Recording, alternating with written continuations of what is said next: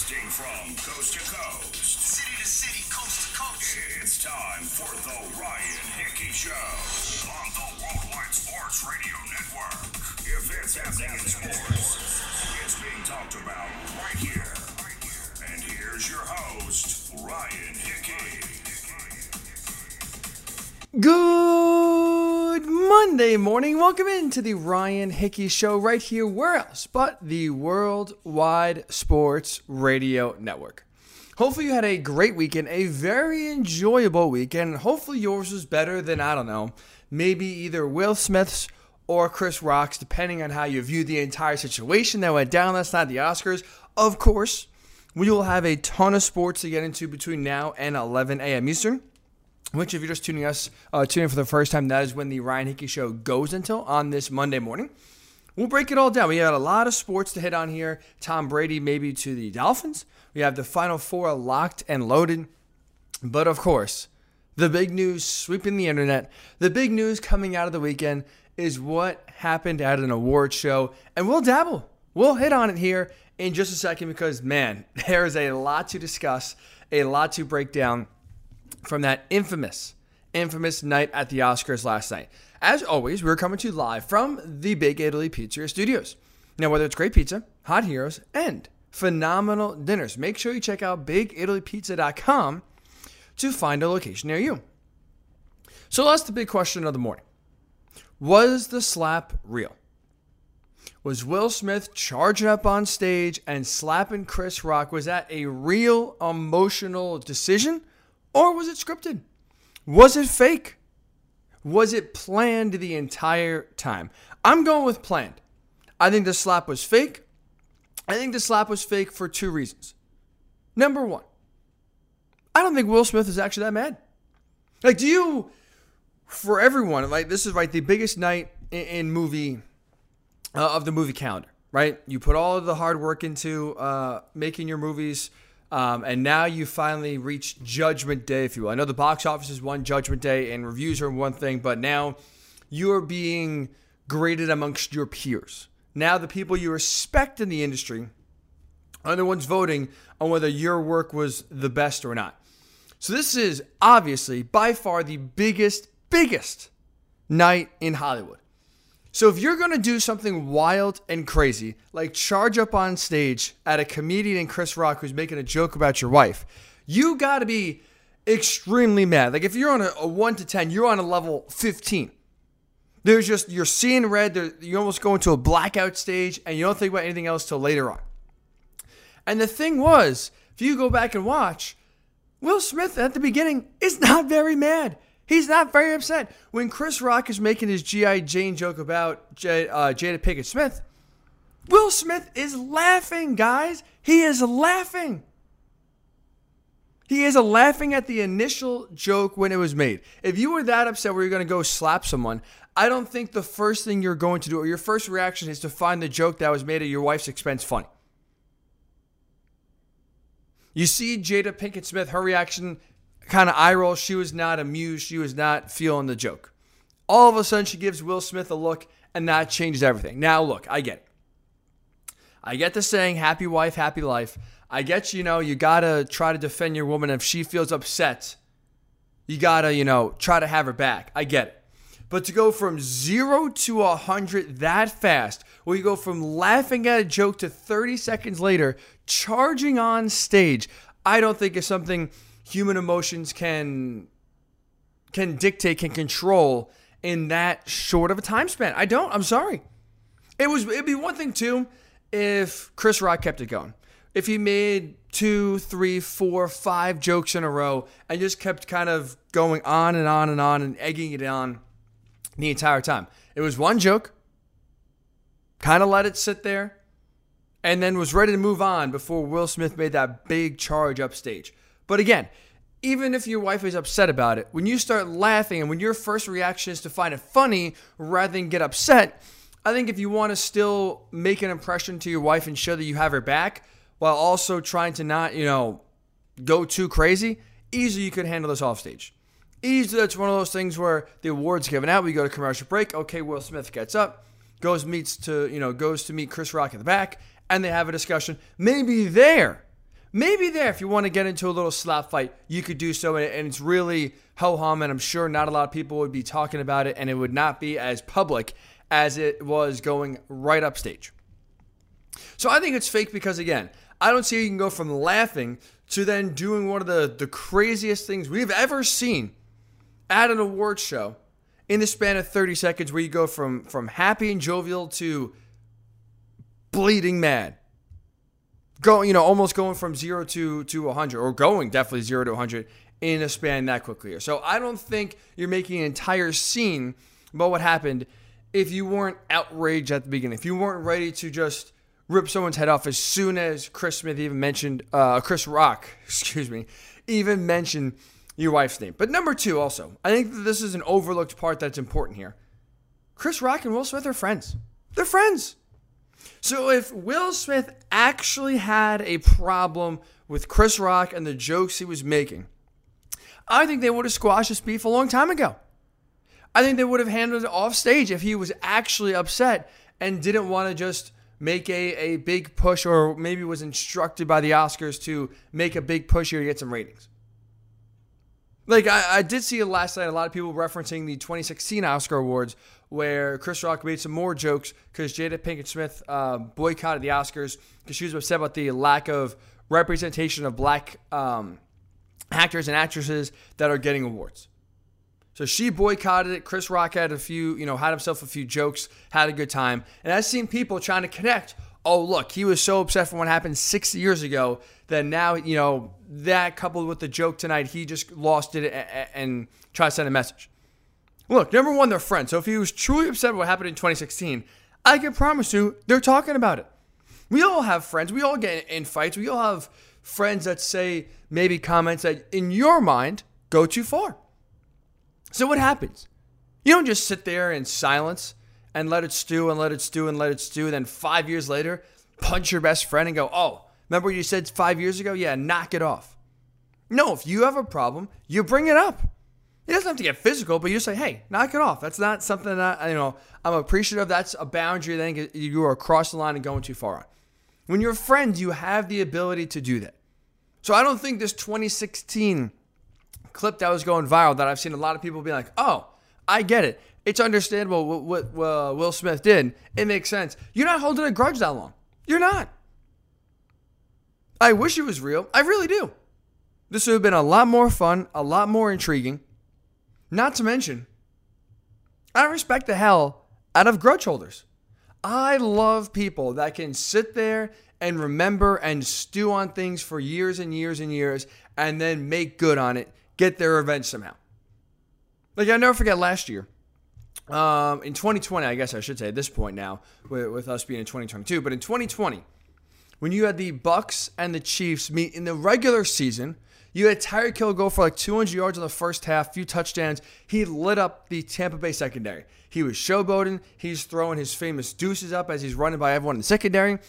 And then a few months later, in the Super Bowl, as we know, the Buccaneers had their way. Defense completely shut down uh, the Chiefs' offense.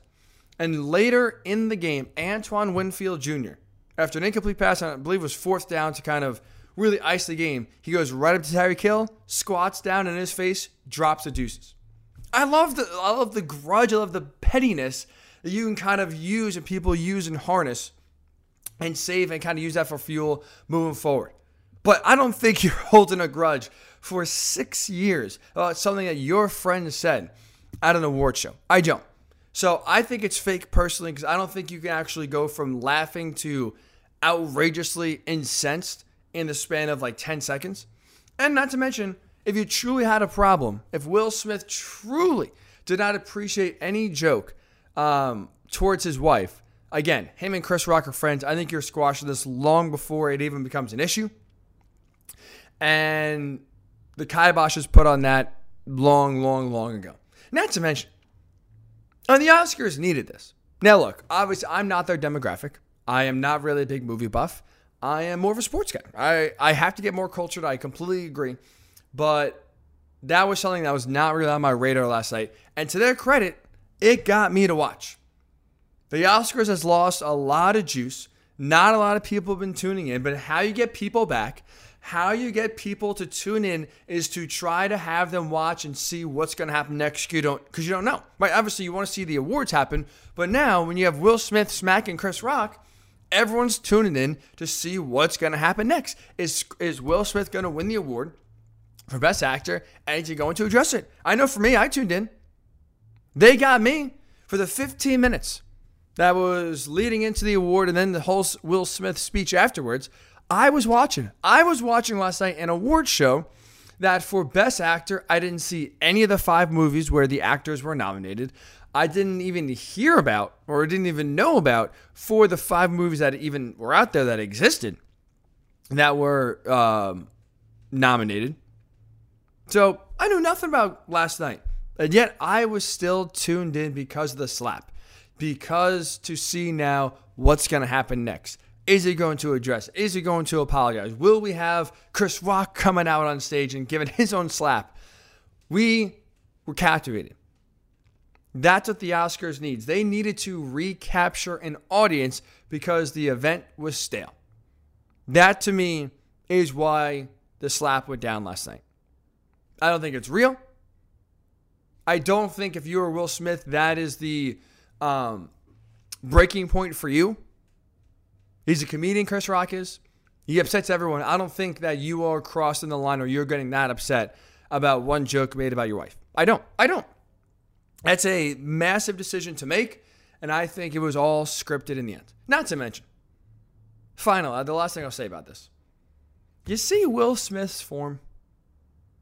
Almost a whole torso swing.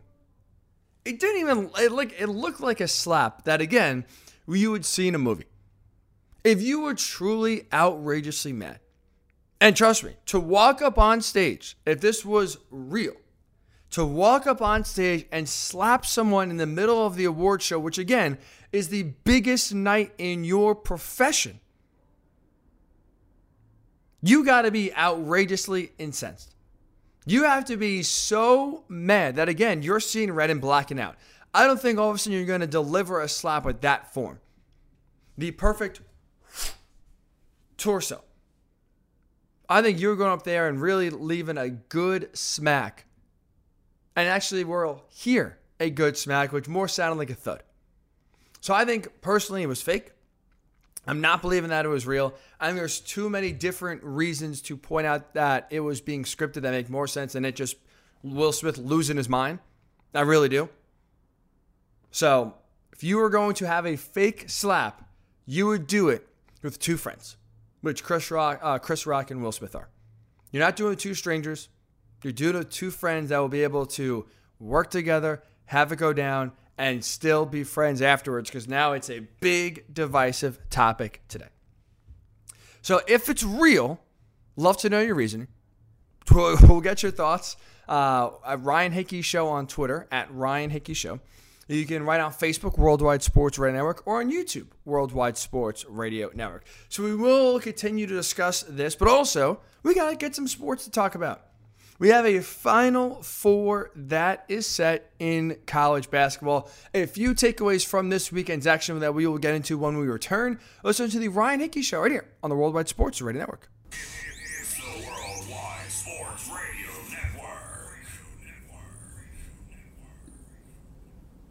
Welcome back to the Ryan Hickey Show, right here on the Worldwide Sports Radio Network.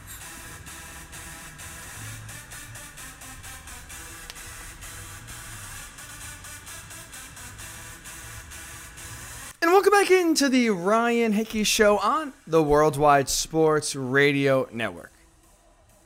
What a what a day yesterday was for what was supposed to be just a Sunday headlined by two great Elite Eight games. Instead, turns into one of the most memorable Sundays we will ever have because of what happened between Will Smith and Chris Rock. But also, let's not forget, let's not allow to be overshadowed that we got a Final Four set. Kansas Villanova, Duke North Carolina, and what is going to be an historic matchup between the two Blue Bloods. A few different takeaways I have from what we saw from the Sweet 16, Elite Eight, and now that we have the Final Four teams um, and the Final Four field set. For me, coming out of this weekend, I think Kansas is by far the best team. If Kansas and they if they can play the rest of the tournament like they did in the second half against Miami on Sunday, they're winning the championship. It is their championship to lose because I don't think Duke at their best, North Carolina at their best, or Villanova at their best can bring down the Jayhawks. Because what we saw yesterday is Kansas played one of the most complete and dominant halves of any team that's played this season. They were incredible. Everything was working for them. They shot 59% from the floor. They went 16 to 27 as a team in the second half. Scored 47 second half points, really a two halves. Where the first half wasn't awful, but the second half, everything was clicking on the offensive defensive end. That helped them outscore Miami 47 to 15. 47 to 15, a 32 point difference. They let the Jayhawks cruise to a blowout victory over the Hurricanes. And the big difference, especially in the second half, was the three ball falling. No one on Kansas could hit a three in the first half, literally. Oh, for the first half. Hit five in the second half, and that really took the offense, you know, and took it from first gear to third gear immediately. And this is one of those areas where if they can get the three ball to land consistently, again, there's no team that's beating them. We know they're dominant down low. Kansas is by far one of the teams that scores, you know, in the paint um, a majority, a large majority of their points. They live down low. We saw it even a lot of the first half. Whether it's Christian Braun, Ochai Agbaji, McCormack, Martin, Wilson, they all are able to get down low, get to the rim, and score in the paint.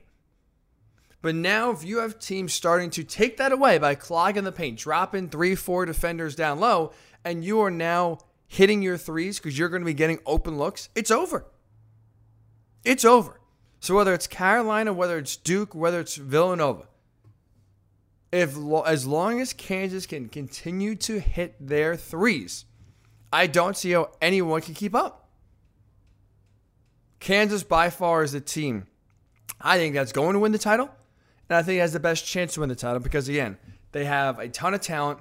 They play really well on the defensive end of the floor. They can score down low easily. And again, now if you could just get that three ball to land, which it did in the second half, look out. They are they are the team that no one else is going to be taking down. So I think Kansas showed you in the second half how truly dangerous they can be. We are getting an historic, historic North Carolina Duke rematch because now it is the first meeting of these two blue bloods, these two hated rivals in the NCAA tournament. And I hate to say it, I really do. I'm not a Duke fan, I'm not really Coach K fan, but seeing how this is shaping up, this is starting to feel like destiny that Duke is beating Carolina and getting to the national title game. I hate to say, I know I just said two seconds ago, I think Kansas is winning. Yeah, I do. I still am going to pick that. This is starting to feel like destiny, like Coach K getting that last championship in his final year as head coach because the story's already writing itself. You can already see the 30 for 30 promo working at, you know, in real time. Think about it. Duke has been around for forever, right? Their basketball program started in 1905. UNC, five years later, they were uh, founded in 1910. The Blue Devils have made the NCAA tournament 44 times in their history. UNC now 52. So there's a lot of history. Obviously, these two schools have been around for over, well over a century. There have been so many opportunities, 44 in fact, really a little less, but there have been dozens of opportunities for these two blue bloods to meet some point or in some point somewhere in the NCAA tournament. And the fact that now, in Coach K's final season as head coach, going to the Final Four. They are finally seeing North Carolina for the first time in tournament history. Feels like destiny, feels like the perfect revenge point for Coach K to avenge the home loss. Like, like can't you see the 30 for 30 starting with that with that final home game when North Carolina comes in and plays spoiler and on Coach K's final home game with all the alum, with all the former players, with so many different celebrities in the stands to what was supposed to be a final send off from Cameron Indoor, and instead had the party rained on by the Tar Heels, then have what was, because of the loss, a cringeworthy post game ceremony where Coach K, even before the ceremony starts, apologizes to the fans, then has to give, you know, a, a speech and has to kind of let his emotions go. After losing by 13 points at home to the Tar Heels in the final game of his career at home, can't you see now? That's starting. We get the music, maybe it fades to black and white, and all of a sudden then it says, but Coach K, that was not his final time. Destiny would work in Coach K's favor. I can absolutely see now, and there's no, really no way I can't see Duke losing this game. I think there are a few different times you could feel destiny where just a team you know is going to win because of the situation going into it, because of the story that's building, where it's just there's no way they're going to lose this game. That's how I feel about Duke. That's how I feel about this blue blood rivalry rematch in the Final Four. I would be shocked absolutely shocked if North Carolina plays spoiler again. They're getting their opportunity. Duke is to get revenge. They're getting their opportunity, by the way, on the biggest stage possible. And the final fourth, a chance to go to the national title, where this Duke team was written off. They struggled a little bit down the end. You know, they lose that game to Carolina at home. Then they lose to Virginia Tech in the ACC uh, championship final. There was a team that was slipping. Duke looked like a team that was not truly ready for the big moment. And now here they are with a chance to get revenge and send Coach K in his final year on the bench to the national title game in order to win his sixth national title. It doesn't happen too often where you feel like the story's writing itself in the moment. That's what it feels like with this Duke North Carolina rival uh, matchup. I should say the Final Four. It feels like destiny. I hate to say it, Duke that Duke is going to win this game. I can't see them losing it, and this is setting up perfectly for the revenge tour of Coach K to get one last dagger in at his hated rival. But I do want to focus on the North Carolina perspective here for one reason, because their turnaround this year has been insanely impressive. And the job Hubert Davis has done is by far one of the best of any college basketball coach this season. First of all, let's just talk about how hard it is to replace the guy. Right? What's the old saying? You never want to be the guy replacing the guy. You always want to be the guy replacing the guy who replaced the guy. Roy Williams at North Carolina was the guy there. Obviously, one of the staples and one of the most successful college basketball coaches in history. Him walking away after last year in somewhat surprising fashion, put a huge amount of pressure on Hubert Davis to try to fill massive shoes of Roy Williams. Think about it 485 games won just at Carolina alone, three national titles he brought to Chapel Hill. Trying to take over and trying to, uh, you know, replace a legend Roy Williams is impossible. It's literally impossible. So he already had, excuse me, Hubert Davis, an uphill battle even before anything for him got going. Then, look how the season's gone on so far for the Tar Heels. It was up and down, and it really hit a low point in mid February. And two weeks after the season. This was a team who, who lost a, a game to a really, really bad Pittsburgh team. And that kind of, not that loss, but also the way Carolina's played that was a little bit up and down and inconsistent this year. They were on the bubble for most of the year. They were truly cemented in once they beat Duke in the final game of the year. That locked them in to a tournament berth. But really, for being on the bubble for most of the year to losing uh, a game against one of the worst teams in the ACC with just two weeks left in the season, to UNC's credit and to Hubert Davis's credit, since that loss, he has turned this team around and they have been one of the hottest teams in all the country. And now they marched their way into the Final Four after a very impressive run, after an improbable run by, mind you, where they had one of the toughest roads to get to the Final Four, in which they had an incredible game against Baylor where they're up 25 points at one point. One of their best players, Brady Manek, gets ejected in the second half. That turns the tide to where Baylor erases a 25 point deficit, ties the game, gets it overtime. And I don't know about you, I remember watching that game thing, and this game gets overtime, it's over, Baylor's winning. Like the longer that game went, the less of a chance North Carolina had. So as soon as it got to overtime, I didn't think there was a chance in hell the Tar Heels were winning. So Hubert Davis's credit, the team didn't panic. They didn't falter. They weren't feeling sorry for themselves because of the ejection because of, they blew a 25 point lead. And their officiating in that game was a little bit sketchy as well. But they kept on going. They kept on fighting. They stayed resilient and mentally tough. And to their credit, won the game. One of the most impressive wins of the tournament just for how it went down. When you have that high of high, when you're blowing out the defending national champs, then you allow them to tie the game late. All the momentum is on their side, and to still then come out on the other side and win the game, kind of take a few punches and be able to punch back, super impressive. Gritted out a very tough game against UCLA, blew out St. Peter's, and you could tell, even going back to that Duke game to close out the regular season, they have been playing with a lot of confidence, despite the fact that for the most part of their season, they've had no real reason to be confident. They've had no real reason to come in with, with swagger like they're one of the best teams in the country. But Hubert Davis has been able to instill that mindset because they look like a different team than last month. They're executing at a very high level. They have, you know, they're getting tremendous play from really the, you know, all five starters have been, you know, have been reliable, have been can, uh, contributing in all different ways. This Carolina team has really had an incredible turnaround year. And you you know the phrase you want is you always only playing your best basketball at the end of the season. But any sport, as we know, you want to play your best basketball or your best um, your best part of the season. You want to be at the end of the year. Right? You want to be peaking at the right time. You never want to be peaking too early in the year, whether it's right out of the gate or whether it's midway through the year. You want to be building up to by the time playoffs come, whatever sport it is, you are playing your best brand of basketball, baseball, football, whatever. And to Carolina's credit, they are doing that. They are really the epitome of that. Up and down, up and down, up and down. Now it's only been up.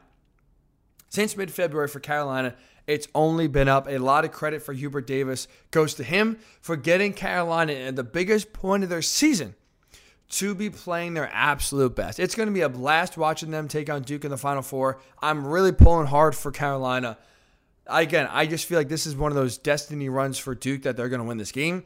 Be pulling hard, hard for the Heels to win the last two and really kind of in heartbreaking fashion send Coach K out of college basketball with just two infuriating losses to his arch rival. And finally, here, give, give some love to Villanova. Because really, what Jay Wright is doing, he is the model of consistency right now in college basketball. Because since winning their first title back in 2016, he is, Jay Wright has turned this Wildcats program into a national powerhouse. And it's all because of their consistency. This is now the third Final Four in the last six tournaments for Nova. From a team that could never win the big game, that always found a way to choke away in, the tournament and lose a bad game they never should or, always fall short of making the final four. Jay Wright, once he got through that hump, got into the final four, won the tournament back in 2016, this Wildcats program has been the model of consistency, and all they have done is win, win, win, win, win. They have the most tournament wins since 2016. They continue, even though players cycle in and out, they continue to play at an extremely high level. And a large reason for that, starting with Jay Wright, is that they do a lot of the little things right. Like especially in college basketball, we have seen it is not the most prettiest and clean product. There's a lot of missed shots, a lot of bad turnovers, rebounding mistakes, free throw misses, right? It is it is a very sloppy sport. But I think one of the reasons why March is so exciting and so unpredictable is because that sloppiness. Because we see more turnovers than you would ever expect that change the game one way or another. We see more missed free throws that keep teams that are losing in the game longer, allows them more opportunities to come back. But to Villanova's credit, they play an extremely clean and crisp style of basketball. They do a lot of the little things right that allows them to, again, win a lot of these close games and don't either blow leads or don't let bad teams back in it. They do all the little things to close the game out on a game in and game out, game out basis. And I thought Saturday against Houston in their Elite Eight game was a perfect example of that. They were hitting nothing from the field. Both defenses for them and Houston were playing lights out. They were physical, they were in your face. They made the entire 40 minute game on both sides hell in a cell. And the final score says it all. But Villanova did the small things like going to the line and hitting their free throws. 15 for 15 on their free throws on Saturday. They got their they got to the line, and when they got to the line, they made the most of it. They are number one in the country this year in terms of free throw percentage, 74%. That is going to win you a lot of games. That is going to close out a lot of games. Because when teams are fouling you late, excuse me, you are able, they are able to close the game out by not allowing anyone to get second and third opportunities. They hit their free throws again. 74% as a team is one of the highest in college basketball history. They've been tremendous at the line. They rarely turn the ball over. So, again, the two easy areas in college basketball that allow teams uh, that are losing to come back and win miss free throw shooting, turnovers. And Villanova was one of the best at free throw shooting and hitting their free throws, and one of the best at ball security. Not turning it over and instead turning you over. Getting extra opportunities for them on offense, but not allowing other teams extra opportunities on defense. They have had a tremendous season so far. And again, third Final Four in the last six tournaments just shows how consistent Jay Wright has built this program. It's been incredible to watch. Now, their next game uh, Saturday against Kansas is going to be tough with their with Justin Moore unfortunately going down with an uh, with an Achilles. If you remember, if you watch the replay, you saw kind of the pop in the calf cylinder when Kevin Durant tore his Achilles. Very sad. You see, especially so late in the game. You really hope he's okay going forward, but that's a big loss now for Villanova um, as they head to the Final Four. So I think for me, Kansas is still the team to beat, but this is feeling more and more like destiny for Duke, facing Carolina for the first time in NCAA tournament history, with Coach K getting a chance at revenge after the Tar Heels played spoiler in his home finale just a few weeks ago. So I have Kansas still winning it all. How about yourself here? Who do you have as we have final the final four teams uh, in the field set? Kansas, Villanova, Duke, North Carolina. Who do you have winning? Tweet me at Ryan Hickey Show on Twitter. Uh, also at WWSRN underscore radio is our um, company handle. Facebook, we're there, Worldwide Sports Radio Network. YouTube, we are there also, Worldwide Sports Radio Network. When we return, I want to throw some NFL news by you here. There are some reports in the last week suggesting and hinting that Tom Brady could be playing for another team that's not the Buccaneers in 2022. I'll tell you who that team is and if it's realistic or not when the Ryan Hickey Show returns right here on the Worldwide Sports Radio Network. It's the Worldwide Sports Radio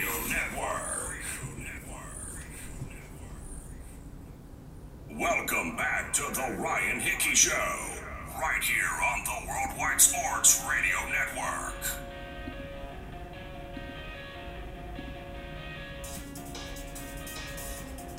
And welcome back into the Ryan Hickey Show. Where else but the Worldwide Sports Radio Network?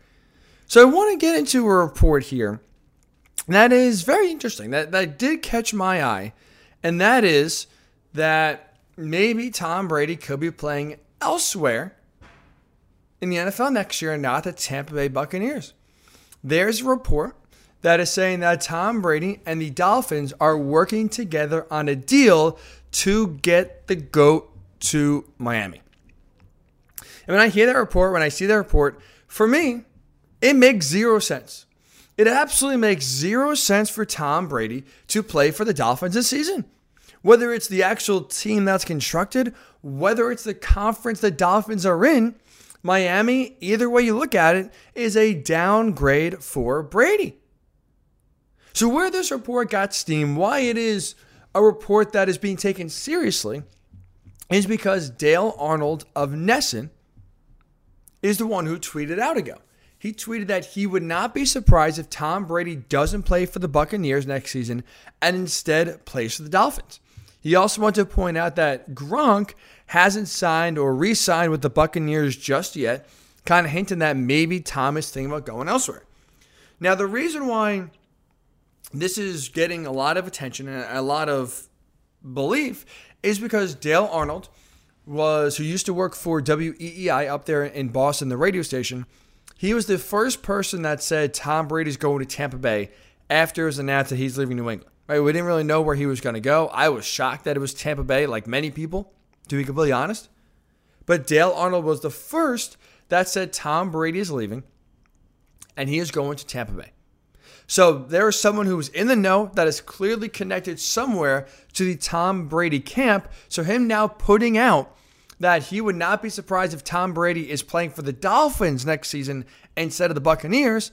Yeah, it does have some weight, and you take it more seriously than you would if it was just a random Twitter user throwing that out there. But I don't believe the support for one reason, one very simple reason why I can't find this to be true.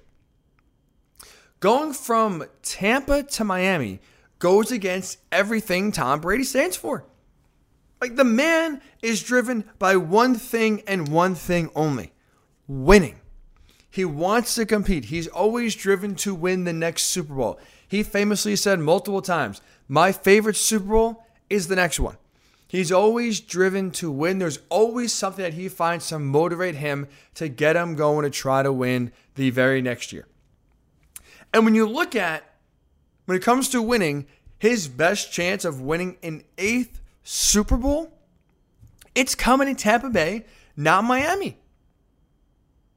He's in a way better spot to win in Tampa with the Bucs than if he goes to the Dolphins to play for what used to be a hated division, uh, division rival when he was with the Pats. Because when you look at, at least from a roster perspective, the team around Tom Brady, the team in Tampa is built better, is just frankly more talented than the one they got in Miami. Like even when you look at some of the positions like offensive line, where even though they lost Alex Cappa in free agency, where Ali Marpet retired, two really you know solid players on the inside of that interior offensive line, it is still Tampa's. Even with the loss of those two players, Tampa's O line is still better than Miami's, and that is one of the most important factors Tom Brady has to look at when deciding whether to play for the Buccaneers or the Dolphins. Because guess what? Tom Brady is a miracle man, yes. He's 45 years old, still playing at an extremely high level. Last year was one of the best years of his career at 44 years old. He continues to defy logic. It, it doesn't make any sense. With that said, though, one of the best ways for him, one of the most important areas for him at 45 to have success is having an O line in front of him that can keep him upright. He's not very mobile as we know, so he's not running out of the pocket. And one of the one of the reasons, whether it's the TB12 method, whether it's the avocado ice cream, whether it's the the water or the weighted pajamas, they all help Tom Brady be still this good at 45. But one of the biggest reasons why he is playing football at 45 years old is because he doesn't take any hits. The offensive line, for the most part, around him has always been pretty solid. He gets the ball quick, and even when there's an incoming uh, rusher, he drops down to avoid the hit. He rarely leaves himself susceptible to big time hits. And I know Miami was able to, you know, sign Terron Armstead, the best tackle in the free agent market. They just got him last week. This Miami offensive line still has a long ways to go to being up to the level that can keep Tom Brady upright on a consistent basis. This was, I would argue, I would say, the worst offensive line last year in the NFL. The Dolphins, if I had to rank 1 through 32 offensive line, which maybe we'll do that one show because I'm sure everyone loves to hear offensive line rankings, the Dolphins will be 32. They were awful last year. And so I get, yes, they made some adjustments and they have beefed it up a little bit. But this is still an O line that needs a lot of work that's not very good. Where you look at Tampa, even though they lost two really good players, they are still a lot better and a lot more capable of keeping Tom Brady upright than Miami could. So, just for that fact alone, the Dolphins make no sense for Tom Brady because they can't keep you upright if you're going to constantly have players in your face. Number one, that's where you play at your worst, and that's how your career gets cut short before you want it to. O line in Tampa, way better than the O line in Miami. But it's not just the O line, it goes further than that. Bucs have a better run game. They just signed, uh, re-signed Leonard Fournette, a weapon that Tom Brady has used at his disposal a ton the last two years. We look at Miami, in part because of that really bad offensive line. They had the third worst rushing attack last season. They have really struggled to establish a run. Basically, they haven't been able to at all. And again, I know Tom Brady throws the ball a lot. Last year, he led the NFL in both attempts and completions. So it's not like Tampa Bay is really trying to establish a run a ton. But to Tampa's credit, when they had to run the ball, when they needed to run the ball, they've been able to. So they don't do it often, they don't do it a ton, but they've been able to run the ball at a consistent um, pace when they've had to, compared to Miami, who's just, again, in a really bad spot with their O line. So the run game is not very effective for Miami. The offensive line in Miami is still, even with the additions that they've made this offseason, nowhere near what it should be compared to the Tampa Bay offensive line. You have better weapons on the outside than uh, in Tampa than you do in Miami. I really like Chris Godwin. I know he's coming off the ACL injury, but he's still a really capable and reliable receiver. Mike Evans is a stud. And now you had Russell Gage, a really solid receiver coming over from the Falcons to bolster that number three spot that kind of was a void in Tampa last year. So I know the, the Dolphins just added right Tyreek Hill, and now I add him to Jaylen Waddle and DeVante Parker and Mike Gesicki. So I get there are some names that are starting to pile up in Miami. I still would favor, though, the weapons Tampa Bay has over the Dolphins. Not to mention, I do think one of the most important factors that, are, that is going for Tampa is continuity. It took Tom Brady 12 games in 2020 to get on the same page um, with his receivers and his O line and really feel comfortable in the offense. Like I get that that year resulted in a Super Bowl, but again, he has continuity now with his receivers. Everyone's on the same page and everyone is very comfortable in the offense.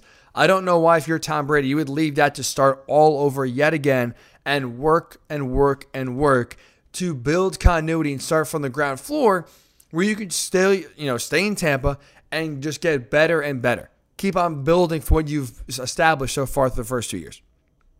So when it comes to or comes to a team perspective, I think the Buccaneers are more talented.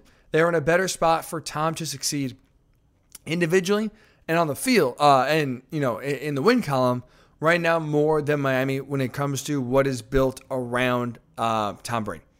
And then when you look at and you take a step further and you look at the conference that Brady is currently in versus the conference he would like to get or reportedly would like to get traded to, the NFC is so much more attractive, such a better conference to be in right now than the AFC. So I don't know if you're Tom Brady, why you would all of a sudden request a trade to go to a gauntlet in the AFC where it's right now a cakewalk for you in the NFC. Like if you look at it, 2022, the Buccaneers have one team they have to worry about. There's only one team standing in Tampa's way when it comes to making their second Super Bowl appearance in three years. That's the Rams. Beat them last year.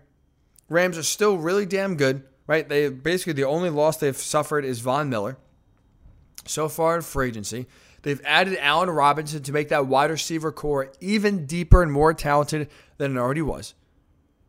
So I think that this Rams team is still going to be a, a handful, but that's the only team that's legitimately going to give Tampa a run for their money. The Packers this season got worse. Sure, you bring back Aaron Rodgers, I get it. You cut uh, Smith and you traded the best receiver in the NFL, Davante Adams. The Packers took a step back this offseason instead of taking another step forward. The Cowboys are frauds, and the Cardinals have shown you they have been unable to win the big game. They choked down the stretch. So if you're Tampa Bay, if you're Tom Brady, you look around the landscape of the NFC your division is already won. Like, I get it's March 28th right now. You've already won your division. Start passing out the hats, start passing out the shirts, get some cigars if you want to celebrate. You are already the 2022 NFC South champions. Jameis Winston in New Orleans now with no Sean Payton is not beating you. Panthers have no quarterback right now, no direction, and the Falcons are tanking. Openly tanking. So you are going to win that division easily. Whereas, and again, there's only one team you got to worry about um, in the conference, and the Rams. We look on the flip side in the AFC. Even just their division, I would still not say the, the Dolphins are the best team in that division if Tom Brady was to go there. I still give a slight edge, slight edge. I think the Buffalo Bills would still be my pick if Tom Brady goes to the Dolphins to win that division. So right now, in my opinion, you still aren't the best team in your own division. Then you got to contend with the likes of Patrick Mahomes, Joe Burrow, Russell Wilson, Justin Herbert, Deshaun Watson, Josh Allen. You got to deal with all of those young stud quarterbacks in uh, in your way on your path to the playoffs. Like you, you know, we can map out here road to the Super Bowl. If you're the Buccaneers, you could face I don't know Kirk Cousins maybe in the first round. You could take on Kyler Murray or Dak Prescott in the second round, and then face Matthew Stafford in the NFC title game. Or you can have that route. You can take on, let's say, Joe Burrow in the wild card weekend. Let's say Deshaun Watson in round number two and Patrick Mahomes in round three. Would you rather go through, let's say, a Cousins, Dak, Stafford road to the Super Bowl, or would you rather go on a Burrow, Watson, Mahomes run to the Super Bowl. You know which one you're taking, and it's not even close. It's not even a question. So, again, why would Tom Brady willingly leave the better team that he's on right now in Tampa Bay to go to a harder conference where you go from just one team, uh, one team you got to worry about in beating. So now there are probably six or seven teams that are on par with you or even better. That doesn't make much sense. It doesn't make much sense. So I hear the report Dale Arnold again, who was the first person to say Tom Brady, when he was leaving New England, was going to Tampa Bay. He's reporting that the Dolphins and Tom Brady are working on a trade and that he thinks that he would not be surprised if Tom Brady is playing for the Dolphins next season, not the Buccaneers. I just don't think it makes much sense. Whether it's a team perspective, I think the team is built better in Tampa than it is in Miami, and whether it's a conference perspective, because that AFC is a gauntlet. It is extremely tough. Whereas you're on the other side in the NFC, it is frankly a cakewalk outside of one team. Tom Brady came back to win. He is driven by one thing winning. He has his eyes set on one prize and one prize only the Super Bowl. He's in a much better spot, much better chance to win a Super Bowl in Tampa than he is in Miami. So I'm curious your thoughts here. Does it make sense in your mind for Tom Brady to go play for the Dolphins this season? Him working on a trade from Tampa to Miami, does it make sense for Tom Brady? And if so, where do the Dolphins rank in the AFC? I don't think they're an elite team. I put them in the Super Bowl contender category with teams like the Chargers and the Bengals, but I don't think this team is on the same level right now as, let's say, the Broncos, even the Chiefs after the Tyreek Hill trade, the Bills, or the Browns. I think they are clearly a step behind, even if they have Tom Brady. Those four teams that just listed, I think they're on par with more the Chargers and the Bengals. So the Buck, uh, the Dolphins would not be an elite team in my mind right now, and the road is way harder in the AFC than it is in the NFC. So does it make sense in your mind for Tom Brady to play for the Dolphins this season? Tweet me at Ryan Hickey Show on Twitter or WWSRN underscore radio. Uh, Worldwide Sports Radio Network on Facebook, and also YouTube, same handle, Worldwide Sports Radio Network. So get your thoughts here.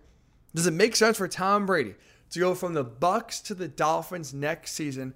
And when we return on the show, we get your thoughts on also the Nets and the Sixers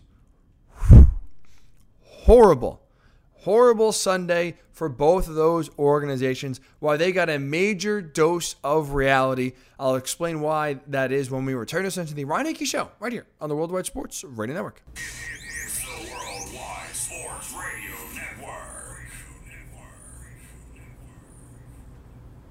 Welcome back to the Ryan Hickey Show, right here on the Worldwide Sports Radio Network. And welcome back into the Ryan Hickey Show. Where else but the Worldwide Sports Radio Network? As always, the 10 o'clock hour is brought to you by LC Designs. Charcuterie boards are perfect for all occasions.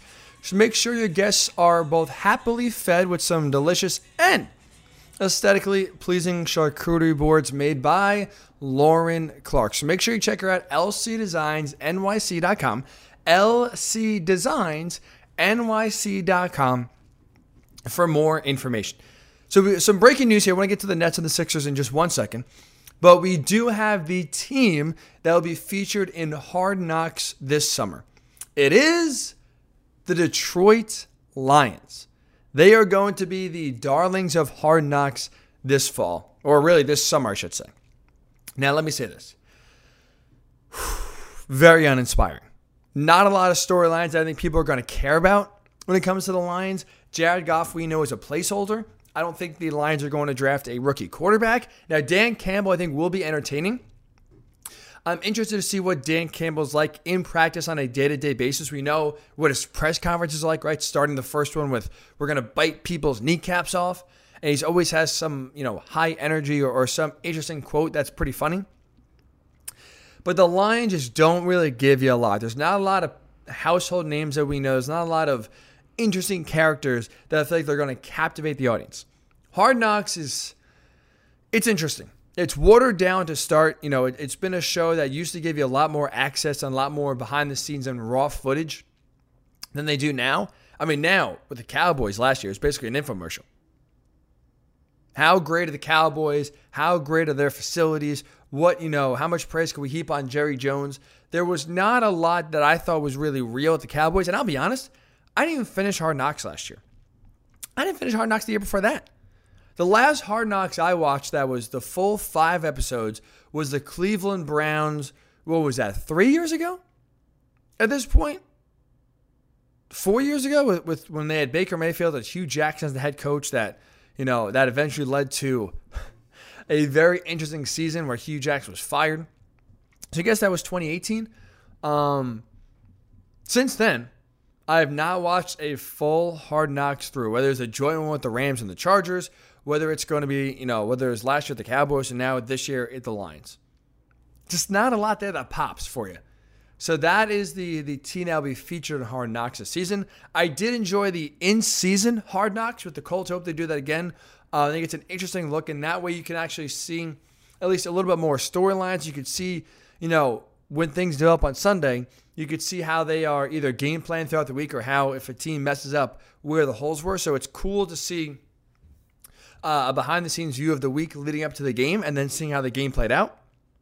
So I like the in season hard knocks, but the training camp edition with the Lions this year, ugh, not great, not really too enticing. So as we know, yesterday, Sunday, was a brutal day for Will Smith it was a brutal day for Chris Rock because whether the, the slap was real or not, either Chris Rock got slapped in front of everyone, which is frankly embarrassing. Whether Chris Rock was in the right or the wrong, I, what he said, I, I didn't have a big problem with. But if that was a real slap, it's more humiliating. It's more embarrassing if you're Chris Rock that you got slapped on national TV. Um, if you're uh, Will Smith, I mean, dude, come on. What are we doing here? It's not even that bad of a joke. At least get your money's worth. So either way, it was a it was a bad day for those two gentlemen. But that wasn't you know they weren't the only two that had pretty rough Sundays that kind of woke up with some Sunday scaries um, this morning. I went to bed with maybe with some Sunday scaries last night because I thought the Nets and the Sixers each had just a brutal Sunday as well. Both teams suffered some bad losses that I think show why neither are winning a title this season. If you're a Sixers fan, obviously your goal is title or bust. If you're a Nets fan, now that Kyrie is back full time, you still think, all right, championship is within our reach. But I think yesterday was a humbling reminder that neither team, Sixers or the Nets, are winning a championship this season. And so Brooklyn. They lose to the Hornets 119 110 in Kyrie Irving's home debut. He finally made a, a home game appearance for the first time since the playoffs against the Bucks last year.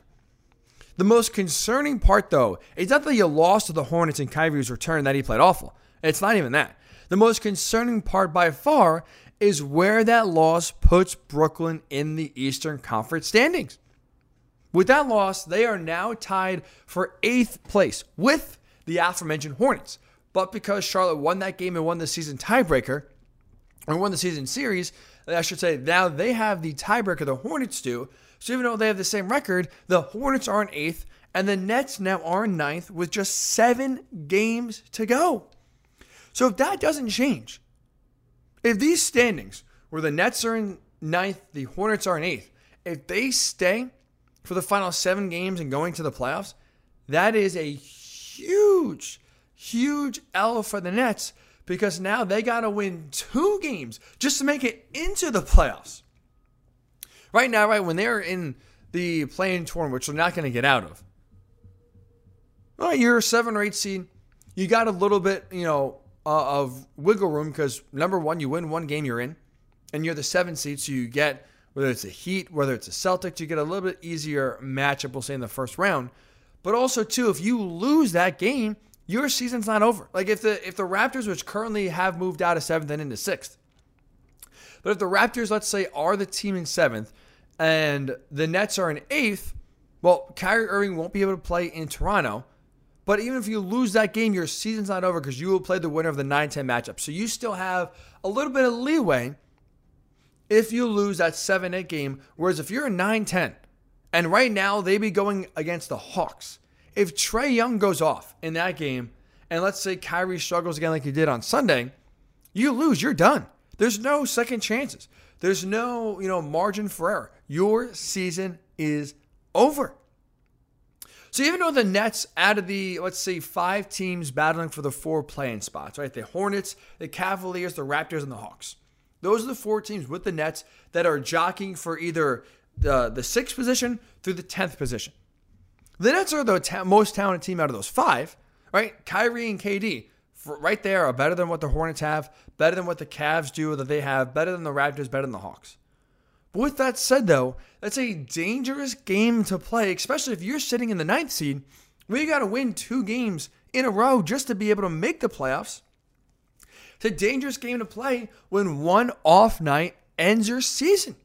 Like yesterday, Kyrie Irving was just 6 of 22 from the floor. He really struggled for three and a half quarters of the game, knocking down any shots. He was extremely inefficient. And whether it was nerves, whether it was excitement, whether he was trying too hard in his first game back in Brooklyn, or whether it was the fact that they were, you know, he was playing just a second back to back all season, as the Nets played in Miami uh, Saturday and then played the Hornets last night, you can chalk it up to a few different excuses. But if Kyrie Irving has an off night in a play-in tournament, you know, next month, there's no, oh, well, they'll get him next time. Their season's done. When you're in that ninth or tenth spot, you have no wiggle room. So at least now, if you if you are in eighth, at least you have some sort of margin for error if you lose the game. But losing yesterday's game, losing the tiebreaker to the Hornets, just remind you if you're a Nets fan how you know hard the road to hoe is. How difficult it is just to be able to get into the playoffs before you can even worry then about who your opponent is. And guess what? Your opponent it's going to be a gauntlet. Because especially if they sit in that 9 10 matchup, if they don't get out of the 9 seed, let's say the Hornets hold on to the 8th seed, now at best, at best, even if you win both games, you are going against the number one seed because you'll be sliding in the 8th, uh, excuse me, in final playoff spot. And guess what? When you look at the standings right now, soaring all the way up to first place in the East are the Boston Celtics hottest team in the NBA. They won their sixth game in a row on Sunday. Since their 18 and 21 start, they are 29 and 7 on the season. They are number one in defense since that run, and they are number three in offense. So they are playing tremendous basketball on both sides of the court. Jaylen Brown, Jayson Tatum have been playing tremendous team basketball. If you remember early in the year, I remember Marcus Smart called out both of those players early on for being selfish saying they weren't passing, they were trying too hard, and they settled for a lot of isolation shots. It was a lot of basically five guys playing one on one early in the year. That's what the Celtics offense was, and it wasn't working. Now they're playing team basketball. They're facilitating. They're getting efficient, good looks. They're passing the ball. And that's led to, again, this insane turnaround where they are 29 and 7. They are 24 and 4 in their last 28 games. The best defensive team in that stretch, third best offensive team in that stretch. That is an awful, awful way if you're the Nets to start your postseason run to a championship with KD and Kyrie. Is playing the hottest team in the NBA just to get your playoff hopes started. Not to mention, you still got to face maybe the Heat later on, face the Bucks later on. It is going to be an absolute gauntlet just to get out of the East. So I think the Nets. I know we talked this on Thursday. This loss to the Hornets, now moving uh, into ninth spot, the ninth place in the Eastern Conference. It's too tough. The road is too tough to get to the finals this year, even with Kyrie back on a full time basis, which helps. Sunday was a reminder of just how hard this road is going to be. It is going to be too difficult, I think, for the Nets to get by coming from eighth, going all the way to first in terms of, you know, running through the Eastern Conference in the playoffs and making the finals. So they're not making the finals. They're not winning a championship this year. And the Sixers got another dose of reality, I thought, on Sunday as well. Lost to the uh, to the Suns, which you know what? Okay, fine, no harm. One of the best teams in all the NBA, especially on you know on their home court in Phoenix. That's a tough game that you're going to win. But again, it was another reminder of what you're going to see James Harden um, play like in the playoffs. He was in another big game, another no show. Just two for 11 from the field, only got eight free throw attempts, which again, if you're going to shoot two for 11, as you know, one of the best things James Harden is doing at if he can't make shots on the field is drawing fouls. So if you're going to go two for 11, you hope, okay, maybe at least he's being physical and he's taking, you know, 12, 14, 16 free throw attempts, at least get to line to get something going. Only eight free throw attempts. That's not going to cut it. It's not going to cut it when you can't hit a shot from the field. So again, in another big time game against a big time opponent, James Harden comes up small. This Philly fans get used to it. Get ready for it. This is the James Harden you are going to see more times than not in the postseason. Joel Embiid has been the MVP so far this season. He's been a tremendous player. He can't do it all himself. James Harden was brought in to be the closer. James Harden was brought in to be the finisher for this team and be the missing piece to a championship run. And so far, whether it was the Nets and Ben Simmons, we'll say, quote unquote, return to Philly, even though he's just on the bench, James Harden played horribly. Whether it was yesterday against the Suns, another awful game from the beard. This is what you're going to see. He's a, he's a dis, you know, he loves to disappear in the playoffs. He's a disappearing act.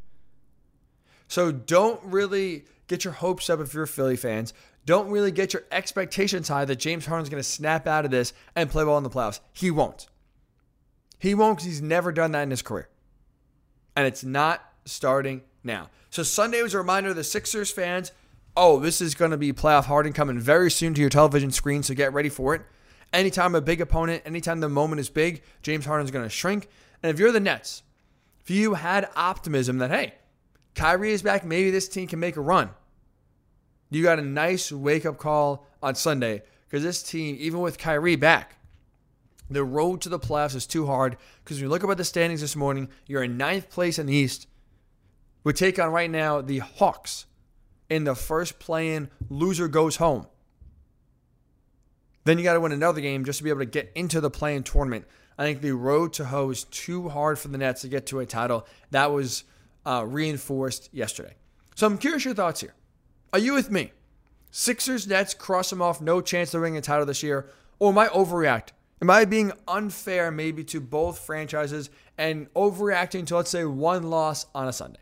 Don't forget your thoughts here on Twitter at Ryan Hickey Show or WWSRN underscore radio. You can tweet, uh, you can write on Facebook, Worldwide Sports Radio Network, or YouTube, same thing, Worldwide Sports Radio Network. When we return, speaking of the playoffs, speaking of the NBA, the Lakers, are they going to miss the playoffs?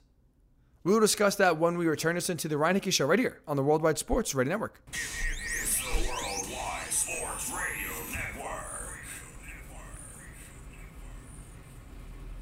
Welcome back to the Ryan Hickey Show, right here on the Worldwide Sports Radio Network.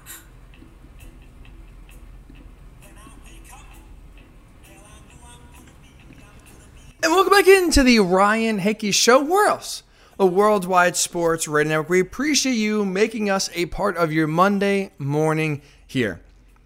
We just talked about who had some pretty brutal Sundays, and there is actually a good amount uh, of candidates on this early Monday morning for the worst Sunday. Obviously, Will Smith, Chris Rock, two leading candidates after what happened yesterday, which I do think the slap was fake, by the way. We'll get into that in a little bit more in a second here.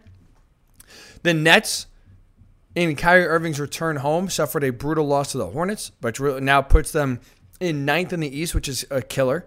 The Sixers lose to the Suns, and in the process, have James Harden put up another bad game against a good opponent. Welcome to what the postseason is going to be like for Philly. I think another team that is in the running for the worst Sunday are the Lakers. Because after yesterday's game, I think it's obvious now. The Lakers are going to miss the playoffs this season. For a while, no one viewed them as contenders, nor should we, but we always thought, all right, they'll make the playoffs. Maybe they'll win a play-in game or two, but they're going to get smoked in the first round if they make the playoffs. Now, I don't even see a path for them to make the playoffs. Yesterday's loss was, I thought, the final nail in the coffin for their season. They fall to 10th place in the uh, in the West, which is the final play-in spot, and they are just one game up on the Spurs with just nine to go.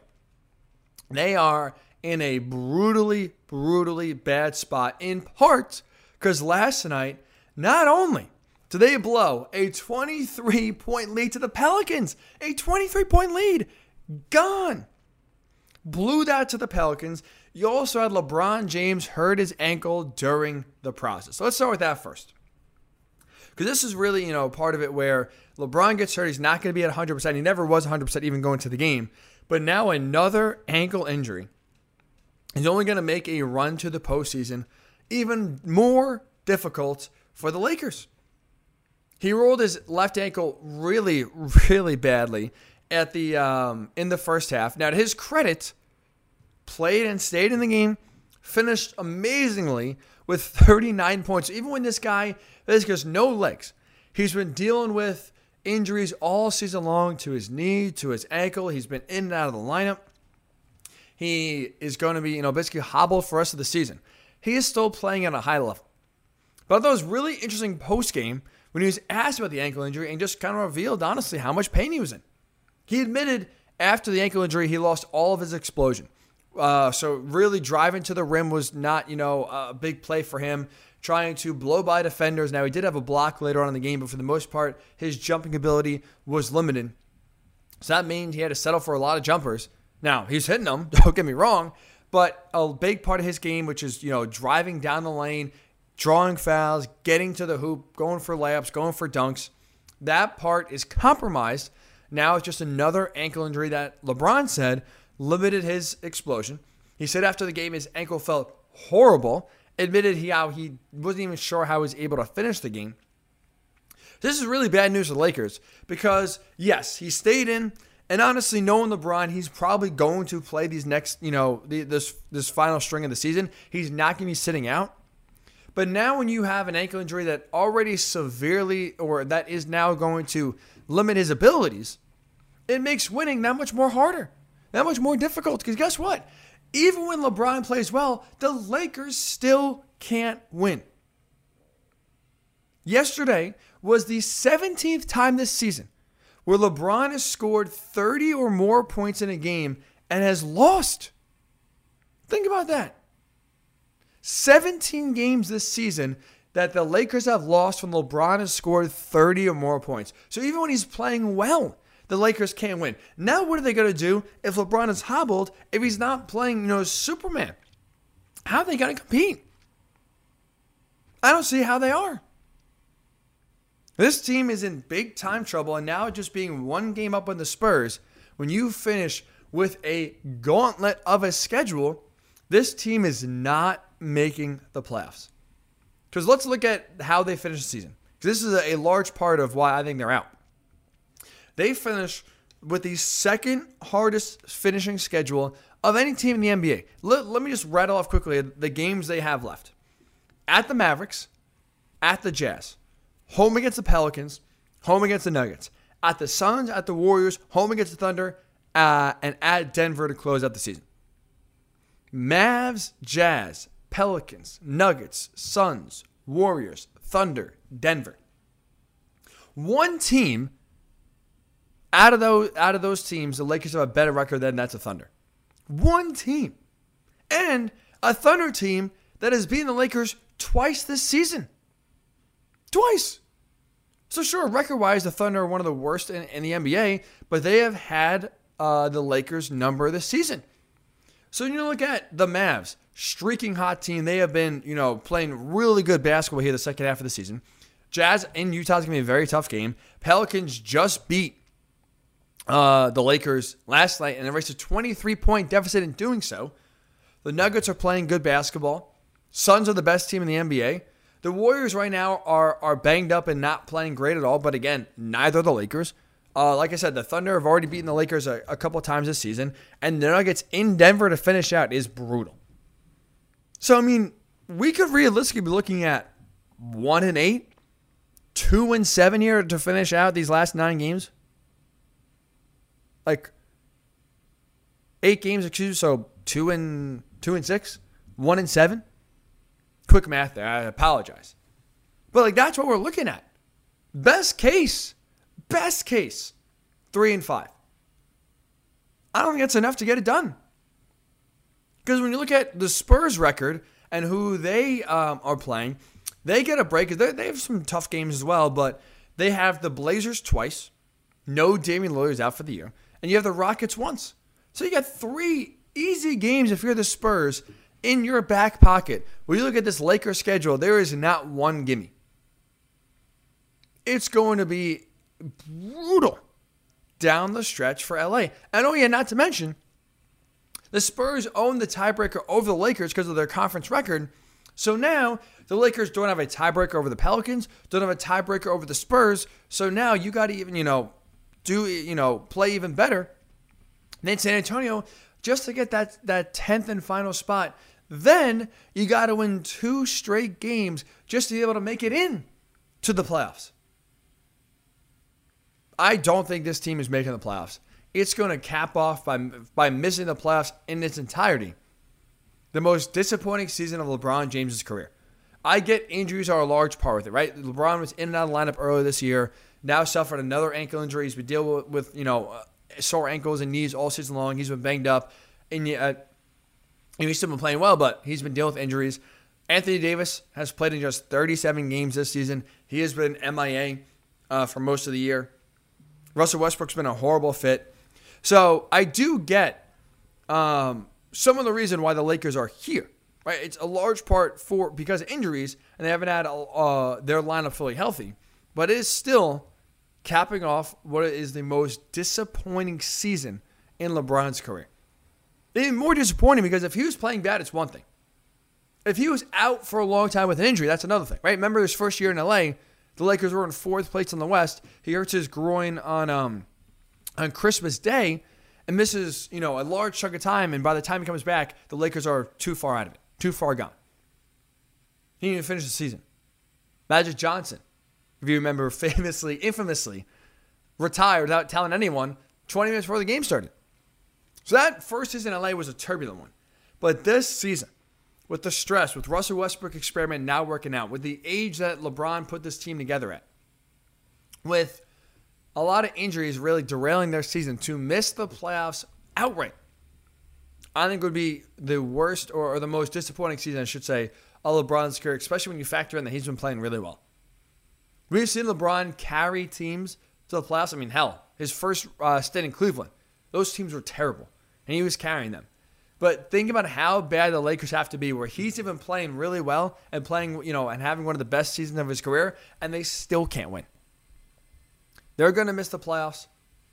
It's going to be the most disappointing season of LeBron's career, and it's going to, I think, cause massive changes this offseason. With that said, though, I, even though with LeBron deal with, uh, dealing with an ankle injury, I would still not shut him down just yet.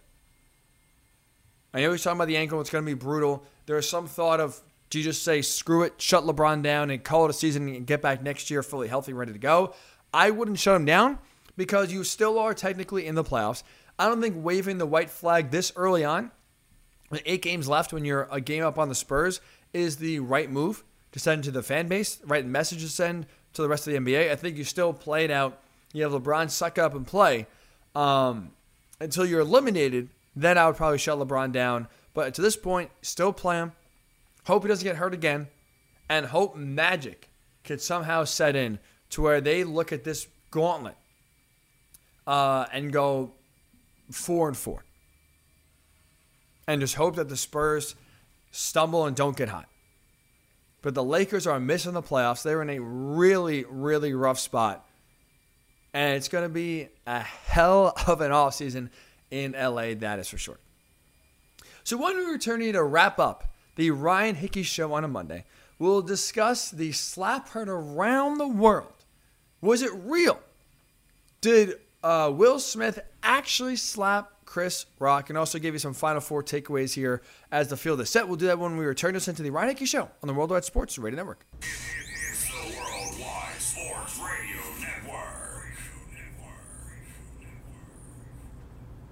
Welcome back to the Ryan Hickey Show, right here on the Worldwide Sports Radio Network.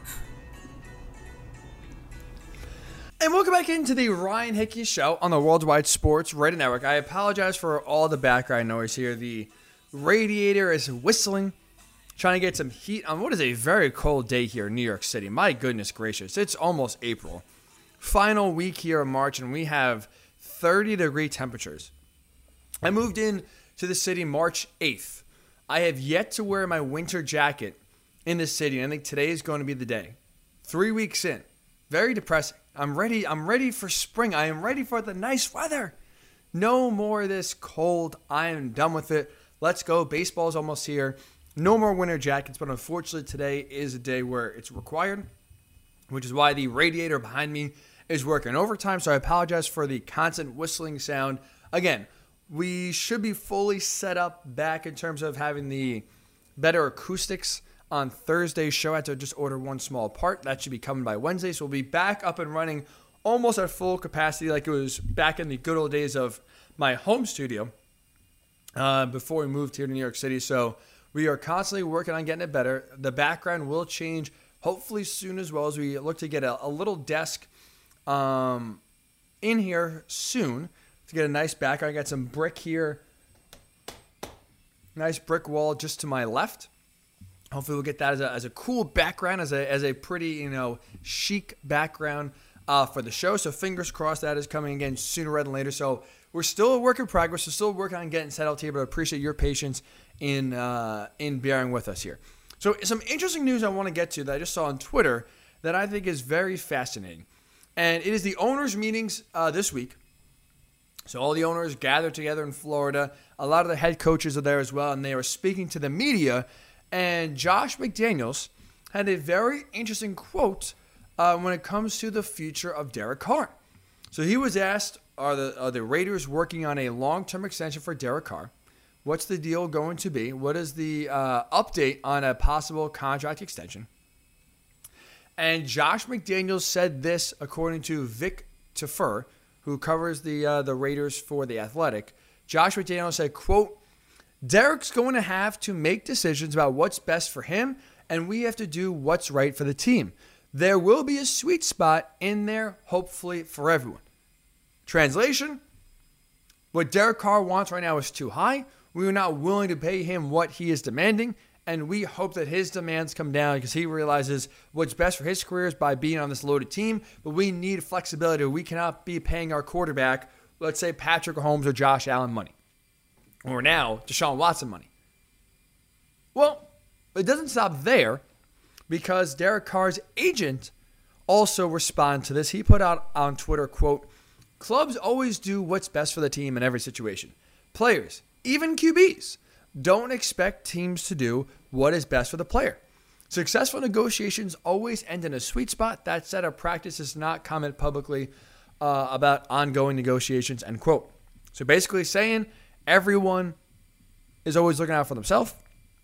And Derek Carr is gonna should do what Derek Carr, uh, what's in the best interest of Derek Carr, because teams are only going to do what's in the best interest of themselves. So basically, here it's a little game of posturing, a little game of chicken. Derek Carr's agent is saying, "Well, we're going to do. What's in you know, the what's best for Derek." The team and Josh McDaniels saying, "Well, we're going to try to do what's best for the team here."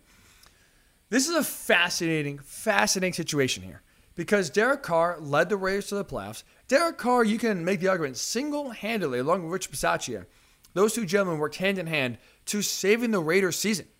Once Jon Gruden got fired, that season started to go downhill. They started going to tailspin. And Derek Carr really kind of grabbed the Raiders and prevented them from going to a free fall and instead helped will the team to make the playoffs on an improbable run to win their final four games and make the playoffs. Great season. Here's the thing though about Derek Carr. Is he a top 10 quarterback in the NFL? I would say no.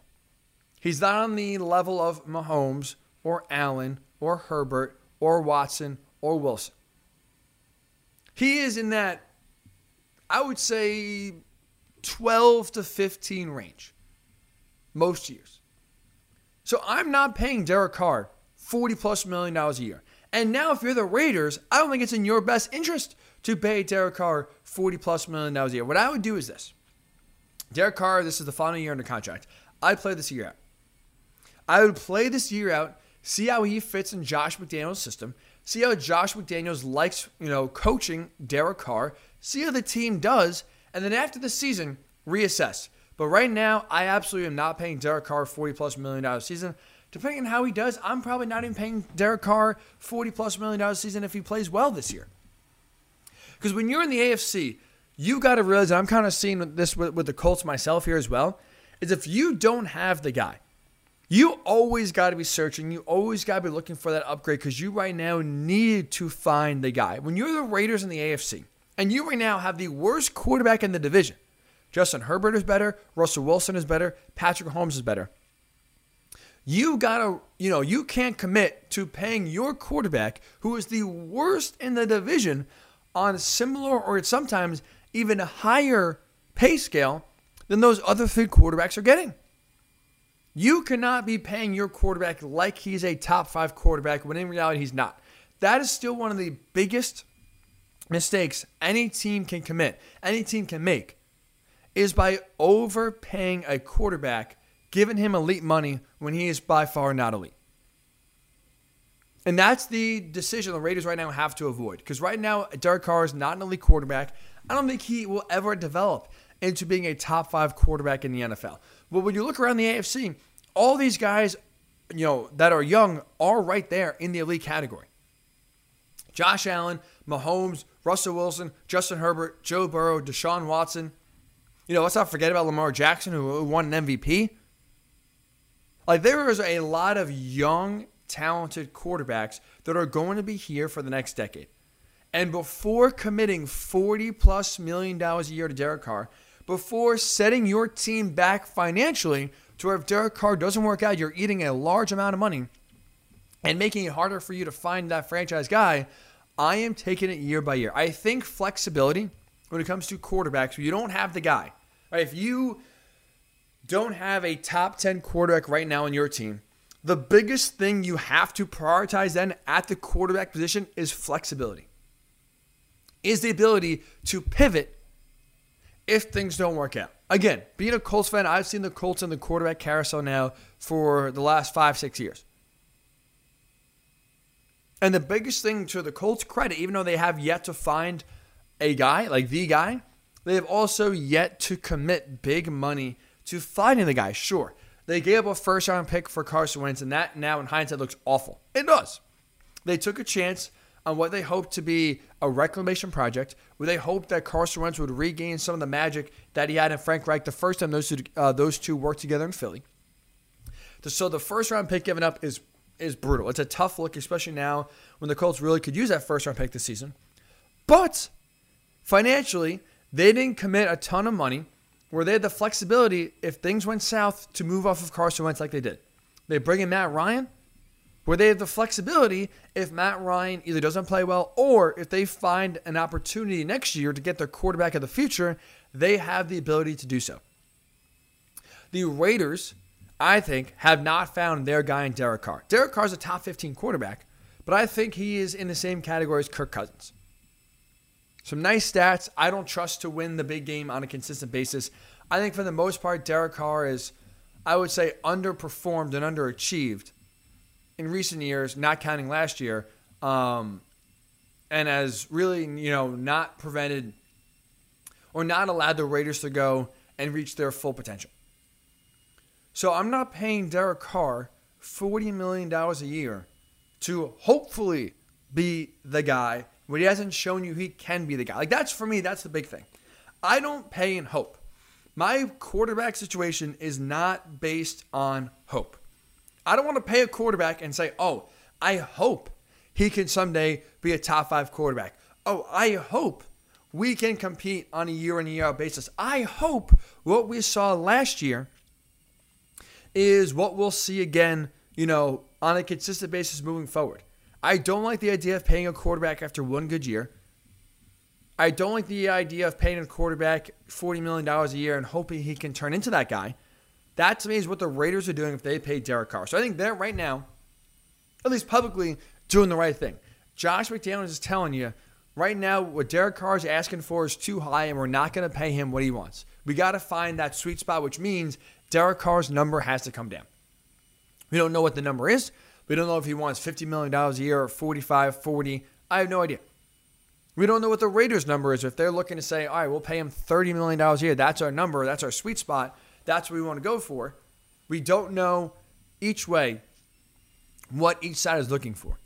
But the best thing the Raiders can do right now with Derek Carr is maintain flexibility. He is not a top 10 quarterback. So you don't want to pay a, a quarterback in Derek Carr stature top five money because, as we know, the quarterback salaries only go up and up and up. They always one up each other. So maybe if he's not the highest paid quarterback, if he's not surpassing and supplanting Deshaun Watson,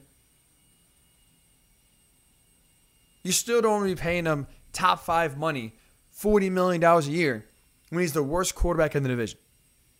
So the best thing the Raiders can do is maintain flexibility at the quarterback position, which means I would not give Derek Carr an extension this offseason. I would see how 2021 uh, 2022 goes. I'd see how he fits in with Josh McDaniels, how he plays with Davante Adams and Darren Waller and Josh Jacobs. And I want to see Derek Carr how he comes off of that 2021 season where he played really good down the stretch.